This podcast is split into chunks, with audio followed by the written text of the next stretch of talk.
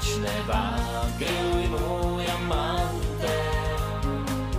Hoď tam další flák, než půjdem. Grill me up, baby, grill me, grill me up. Ne, nebudeme se pouštět do žádných větších akcí.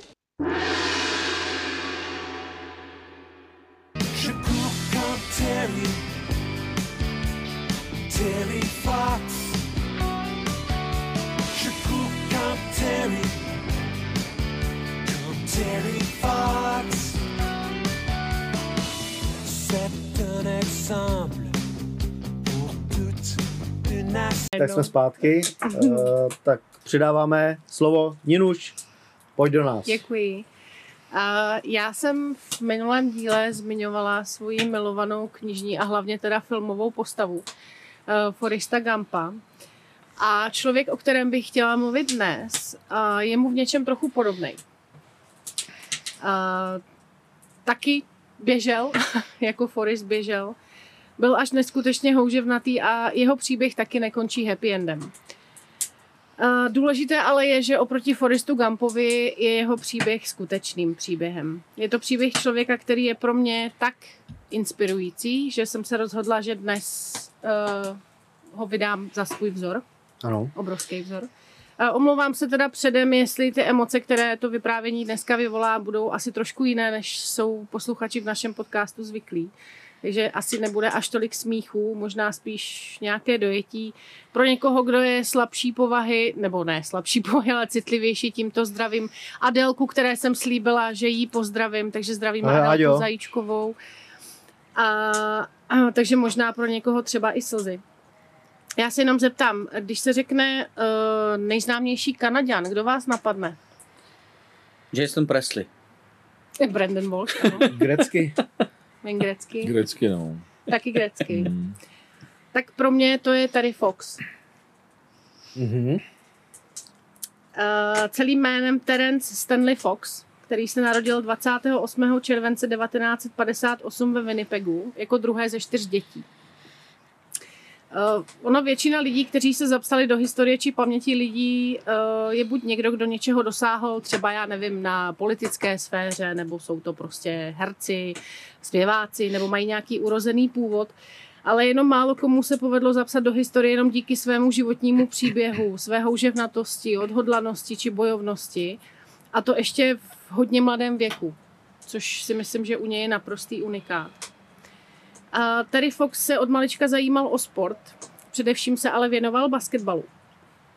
A Ve školním basketbalovém týmu byl až posledním náhradníkem a za celou sezonu odehrál, prosím pěkně, jednu minutu.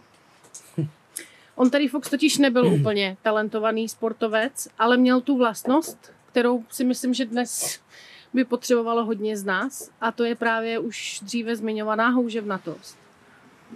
On na sobě makal tak dlouho a nejednou tomu obětoval třeba celé prázdniny, že se mu nakonec povedlo dostat se do základní sestavy ve svých 16 letech.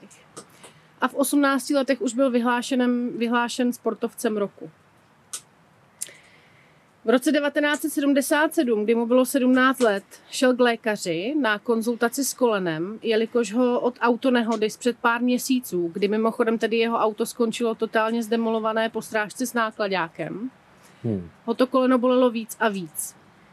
A ukázalo se bohužel, že se jedná o zhoubný kostní nádor s nutností amputace končetiny, následnou chemoterapii a co je asi nejvíc zdrcující, z naději na přežití asi 50%. Uh, Teď si představte, že je vám 17 let a slyšíte takovýhle verdikt. Jak jako se s tím dokážete smířit? Jak, jak se postavíte k takovýhle životní situaci v 17 letech? To je no, těžko. asi blbě. Tam měl kačera v ruce. Jo. Tak on už tři týdny po amputaci začal s protézou chodit. Pak začal postupně hrát s otcem golf a posléze i basketbal na vozíčku. A to všechno během 16 měsíců brutální chemoterapie. Byl neuvěřitelně trpělivý, jak k lékařům, tak k samotné chemoterapii. A čím dál tím víc začal přemýšlet nad tím, jak by se dalo pomoct dalším lidem, kteří rakovinou trpí. Eh, On totiž byl svědkem jako utrpení dalších pacientů s rakovinou a prostě chtěl nějakým způsobem, místo toho, aby myslel na sebe, tak myslel na to, jak pomoct těm ostatním. A on eh, noc před svojí operací si přečetl článek o jistém Dicku Traumovi, který uh, taky prošel vlastně, byla mu amputována končetina. A ten člověk s tím pak běžel New Yorkský maraton. Mhm. A v jeho hlavě uh, se postupně začal rodit plán, který z pohledu nezainteresovaného člověka může být až utopický, prostě šílený. A zrodila se myšlenka na jeho slavný maraton naděje. Já nevím, jestli jak vy, ale já si, když si vzpomenu na své dětství, tak my jsme každý rok běželi běh Terryho Foxe. Bě, bě, běhávali jste běh Terryho Foxe? Pamatuju si to ze základky, no. Já vím, že se o tom mluvilo, ale jestli jsme jako běhali, to já... Za tebe, Martine, to asi ještě nebylo, protože Mm, To nebylo, jako já jsem si v té době hrál na Venclovskýho. ve vaně. Ve vaně, ano, ano, Ne, to bylo od Ale babičky, jméno Terry Fox jako je ti Samozřejmě znám, tady Jo, jo, bydlí jo. tu se mnou. No a uh, jaký byl jako přesně jeho plán? Uh, Terry si přece vzal, že poběží přes celou Kanadu. Od Atlantiku až k Tichému oceánu s tím, že na své pouti bude vybírat od lidí peníze na výzkum rakoviny. Hmm. Teď čísla. On si stanovil ten cíl na 24 milionů dolarů, že vybere, což je de facto jenom dolar na každého Kanaděna. V té Mhm. době. Jo. Já nevím, kolik je teď Kanaděnů, ale v té době prostě zhruba to byl dolar na každého Kanaděna. A teď asi nejšílenější věc. A stanovil si svůj osobní cíl tak, že chtěl denně, denně podotýkám, uběhnout 42 kilometrů, což asi Maraton, všichni víme, no. přesně tak, je vzdálenost maratonského běhu. Denně. Denně. Plus, Já jsem ušel uh, 20 km dneska. super, a jsi úplně dead. A jsem úplně dead. Ano. Jako. Teď další věc je, že on to běžel s protézou. Šílený Jo. člověk. Zubní? Pardon, Říkali jsme, že to bude vtipný, nebo to? pardon. A celá trasa byla takto rozpočtena asi na sedm měsíců. Bez odpočinku. Bez ničeho No, prostě. no. Denně. Takže asi člověku hned dojde, co, co on si vůbec na sebe nachystal prostě. A na svoji misi dlouhou 8 tisíc kilometrů se vydal 12. dubna 1980 poté, co smočil svoji protézu v Atlantiku na ostrově Newfoundland u městečka St. Jones. Na cestě ho potkal vítr, déšť, sněhová bouře. Ale co bylo mnohem horší pro něj, bylo zklamání z toho, jak malý byl zájem lidí o to, co on vlastně prezentuje, o co se snaží. A slabý zájem na to přispívat eh, na tu věc, na kterou chtěl. A začal podléhat určitým pochybám. Trošku se to začalo obracet k lepšímu, když 22. června doběhnul do Montrealu. V tu chvíli byl přibližně ve třetině své cesty. A v tu dobu se s jeho myšlenkou seznámil jistý Isador Sharp.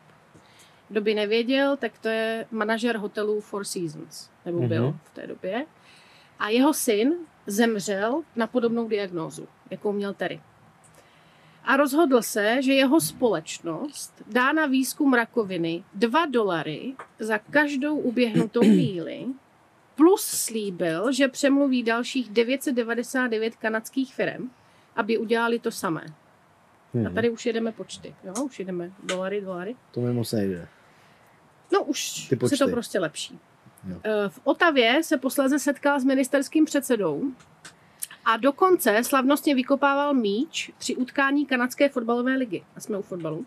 Je trošku jiného, ale u fotbalu. OK. Tady už mu ve stoje tleskalo 16 tisíc lidí. Takže tady se mu hodně povedlo dostat se do povědomí a najednou se z něj prostě pomalu, ale určitě začala stávat celebrita. A e, v Torontu se posledně setkal s jedním z největších hokejistů kanadské historie, Jason Presley. Ne. Bobby Orr. S Bobbym Orem. Ten? To byl pašák. Přesně tak. Bobby Orr byl pašák, ano. Ten mu vypsal šek na 25 tisíc dolarů. Uh-huh. A tenhle ten okamžik de facto tady Fox považoval za vrchol své cesty. Eh, Bohužel eh, Martinum, které si tady na sebe nachystal, si začalo vybírat svou daň. Začal trpět únavou, zdravotníma komplikacema, ale odmítal stále být jediný jeden den volna. Eh, Teprve 1. září, a to pozor, po 143 dnech a 5373 kilometrech přišly na řadu silné záchvaty dušnosti a kašle. A tady už se dál bojovat bohužel nedalo a tady se musel nechat odvést do nemocnice. Den na to uspořádal tiskovou konferenci, na které plakal a sděloval, že jeho rakovina se vrátila, rozšířila se mu do plic, ale sliboval, že až to bude možné, pokusí se svoji misi dokončit. Eh, Jak asi tušíte, nebo někteří možná vědí, tak to se mu bohužel už nepovedlo. Paradoxně se tu ale povedlo něco, co si sám podle mě ani nedokázal představit. A navzdory tomu, že mu pošta doručovala tisíce, ale jako tisíce dopisů od lidí, kteří se mu snažili vyjádřit podporu, někdy, což je velice zajímavé, ty dopisy byly opatřeny pouze adresou Terry Fox, Kanada, Mhm. stejně se k němu dostali. Mhm. A navzdory nejlepší možné léčbě a dokonce modlitbám samotného papeže tento boj uh, prostě vyhrát nedokázal. Zemřel 9 měsíců po ukončení svého běhu v nemocnici v kruhu své rodiny, což bylo 28. června 1981 eh, v New Westminsteru v Britské Kolumbii.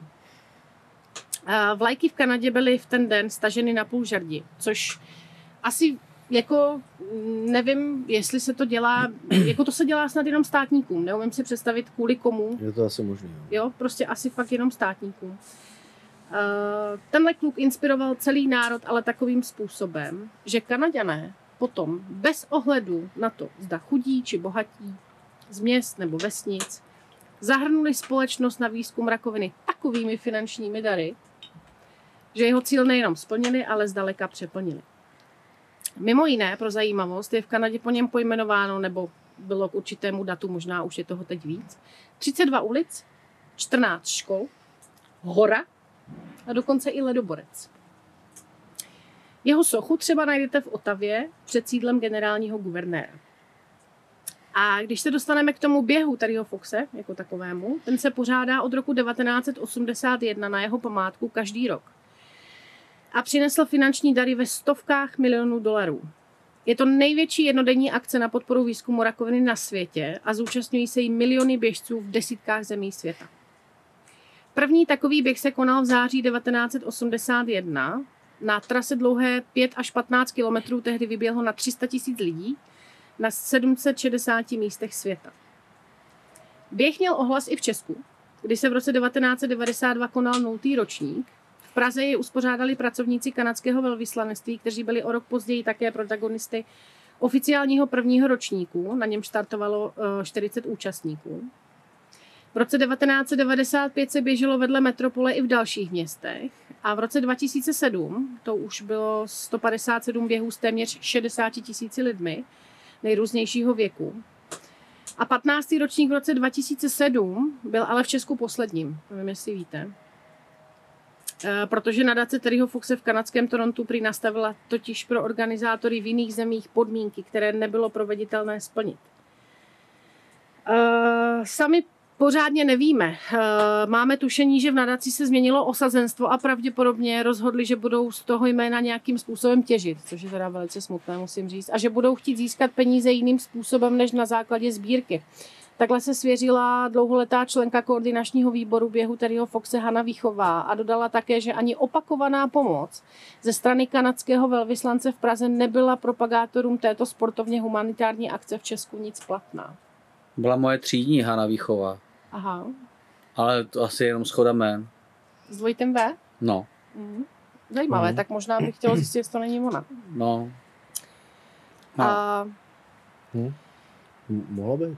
v roce 2012 se pak ale čeští pořadatelé z nadací domluvili, že se inspirují myšlenkou nesoutěžního běhu a vznikl takzvaný běh naděje, který se pořádá dodnes. Jako to, že prostě ty podmínky, jako mně to přijde hodně smutný. Nicméně, mm, to jsem jako nechtěla řešit úplně prostě tohleto, že ten, ten, ten přístup nebyl hezký. To vyprávění mělo fakt patřit jemu jako člověku, který opravdu inspiroval miliony lidí a, a vlil podle mě asi naději spoustě lidí s rakovinou, že prostě něco takového dokázal. Eh, Zajímavost, eh, na olympiádě v roce 2010 eh, ve Vancouveru kde, teda když se vrátím k českým sportovcům, tak u nás, myslím, vlajkonošem byl Jarda Jager tenkrát. Tak za Kanadu vlajkonoši byli právě zmiňovaný Bobby Orr, nebo třeba Jacques Villeneuve, eh, pilot Formule 1, Mhm. a také Terryho maminka. To je super. A kdyby někoho zajímalo třeba, tak uh, jsou k dispozici dva filmy. Uh, The Terry Fox Story, je to kanadský film z roku 1983, který je na CSFD hodnocen asi 74%. A pak film Terry, také kanadský z roku 2005, který má asi 73%. Takže si myslím, že kdyby třeba někdo jako úplně neznal ten jeho příběh, tak minimálně ten film může být hodně inspirující. Jako pro mě tenhle člověk je klobouček doteď. Já mám vždycky knedlík v krku, slzy v očích, prostě Jo, to pro je- mě to je obrovský vzor. Je to hezký, já jenom to asi říkat nebudu. Nebo Ne, ne, ne, já nechci asi, ne, ne, dobrý. vyvolalo to v tobě nějaký... Ale ne, to bylo jako, mě pořád napadá jedna taková vtipná situace, kdy vykupával ten balón s tou protézou. A... No, ale fakt, to, ale to si najdi na internetu. Já vím, ale tak teďka mi napadly nějaký věci, ale Jo, to mohlo takhle. být jako vtipný, ale to se Hmm. jako úplně nehodí. No, takže tak asi za mě, no. Já se omlouvám, že to nebylo moc vtipný takhle na závěr, Ne, ale vzory mají být vzory a tohle je pro mě velký vzor. jo, ale super. No, Bylo to hezký. skvělý. A končíme teda No, dneska, jo? Tak jo? tak se mějte krásně. Tak jo. Pište Ahoj. Děkujeme. ahoj. A zase za Tak zase někdy za brankou. papa, Čau. papa.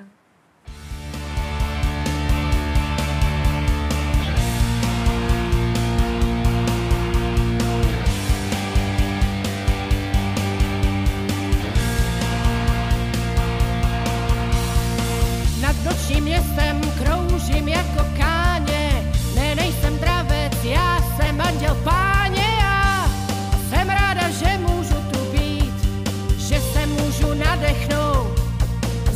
být, že